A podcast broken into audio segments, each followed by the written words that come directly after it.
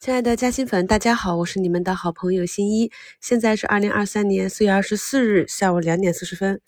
在昨晚的新米直播啊，给大家聊了九十分钟，目前已经更新到本节目专辑中了。看过的朋友呢，去看一下我们昨晚重点讲的这个展望的机会呢，就是一方面一季度有业绩预期的新冠药，那目前可以看到拓新药业呢已经拉到了十八个点了。然后就是有估值上修的游戏板块。目前涨幅排名居前的也都是游戏板块，跟我们在盘面上观察到的和在背后推理相结合走出来的方向也是差不多。其余板块呢，基本上都是走了一个节前的啊减仓避险的效应，大部分的个股都是下跌的。医药这里啊，上周跌的比较凶的眼科表现相对强一些。我们关注的小 OK 镜啊，今天也是下杀到了年线缺口位置，目前呢是已经拉回，走出了一个揉搓线组合。医美板块呢，已经运行到了一个好多个股都破了新低了，这也是受今天下跌排名居前的这个消费板块、消费弱复苏的这个预期带动的下杀。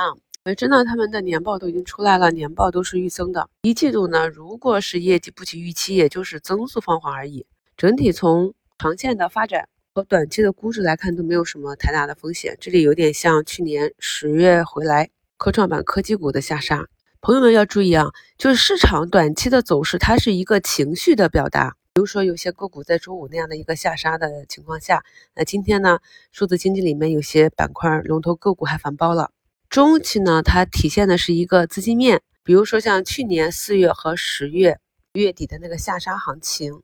公司还是那个公司，基本面并没有发生变化，市场的预期也在，但主要就是由于市场没有资金嘛，所以造成了一个短期的。交易低迷，以及像去年十二月份我们疫情管控刚放开的时候，大家都没有交易，所以下杀就没有承接，就有跌的比较凶。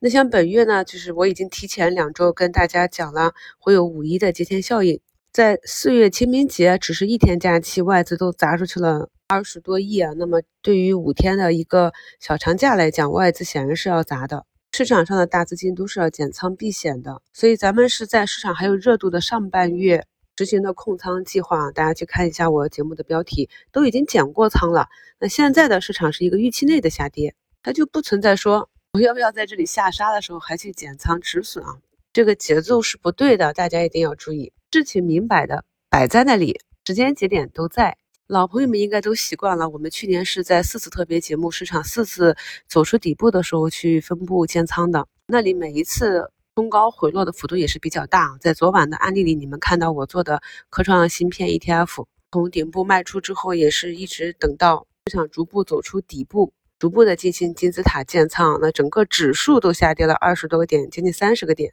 我都是一股没卖的。我们拿到今年的这个行情，也是有五成仓二十多个点的收益。这就是因为我清楚的知道板块和个股它的底部区域在哪里。那既然是在这个区域内呢，大跌是一个低吸逐步布局的机会，而不是减仓。如果你冲高不卖，下跌的时候又惶恐，那不就正好是散户的追涨杀跌吗？所以朋友们一定要建立起这个长期、中期、短期的这个概念。很多人呢都是以长线的思维去布局，说我要价值投资，这里是底部区，我要买。但是买入之后呢，股价继续的下跌。买早了啊，仓位买重了，这个时候又恐慌了，又错误的去以短线的思维去持股，怀疑自己的持股逻辑，这样是很难把投资做好的。如果你想要精准的把握每一天市场的波动，那么投资当然难了。但是如果你能把逻辑理清，把周期理清的话，投资其实挺简单的。错过昨晚直播的朋友呢，看一下直播回放。我也是借着像寒武纪这样的公司，把整个底部和上行以及在相对高位震荡如何去看盘的方式讲的比较清晰了。所以呢，回头去看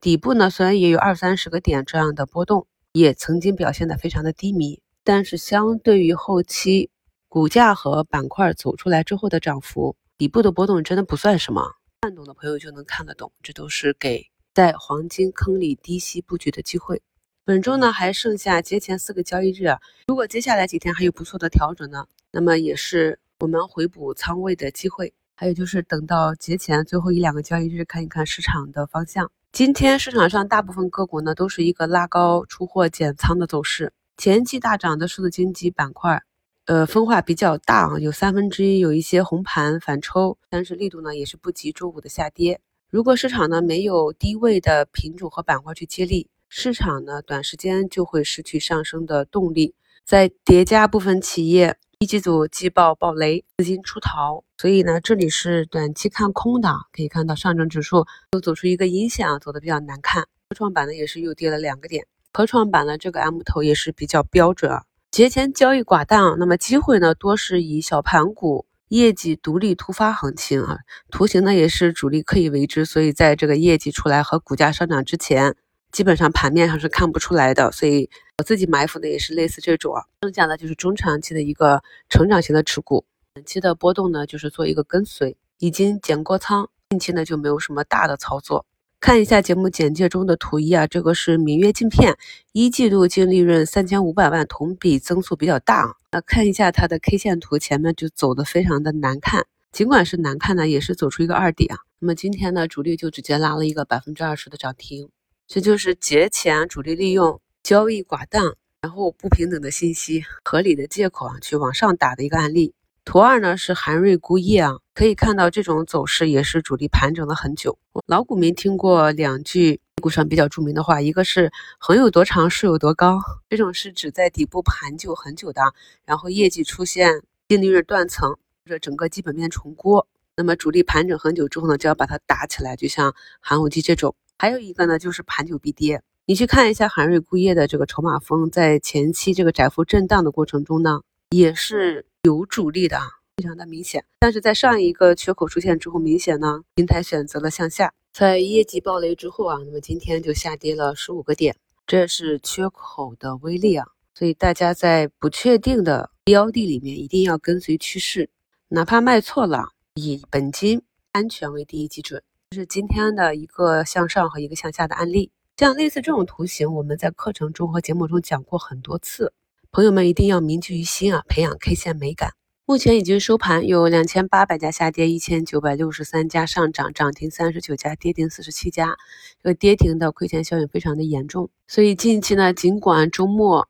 数字经济、人工智能的风吹得很大，我也是依旧是提示风险。这里呢，想要再去吃一个恐慌盘之后的反包，冒的就是枪林弹雨的风险了。同样是下跌啊，那在底部区域。再创新低或者挖坑的个股，中期来看反而是机会啊！今天全市场下跌啊，我的几个账户因为提前都向底部腾挪了，所以基本呢全部都保持了一个全天的红盘，净值呢也是跟随市场去波动的。最重要的是，我们把仓位换取的盈亏比更好的，在市场可能会产生波动的时候，安全度更高的板块和个股。如果资金量比较小，对于市场和个股的把握度又不是很强，那么可以关注我们的每日早评。等待市场上出现相对确定性和持续性都比较好的中期机会的行情。今天大部分个股呢都是一个冲高回落，我们关注的这些底部寻底的个股，有一些尾盘拉回均线、拉至红盘的个股，朋友们呢近期可以关注起来。感谢收听，我是你们的好朋友新一。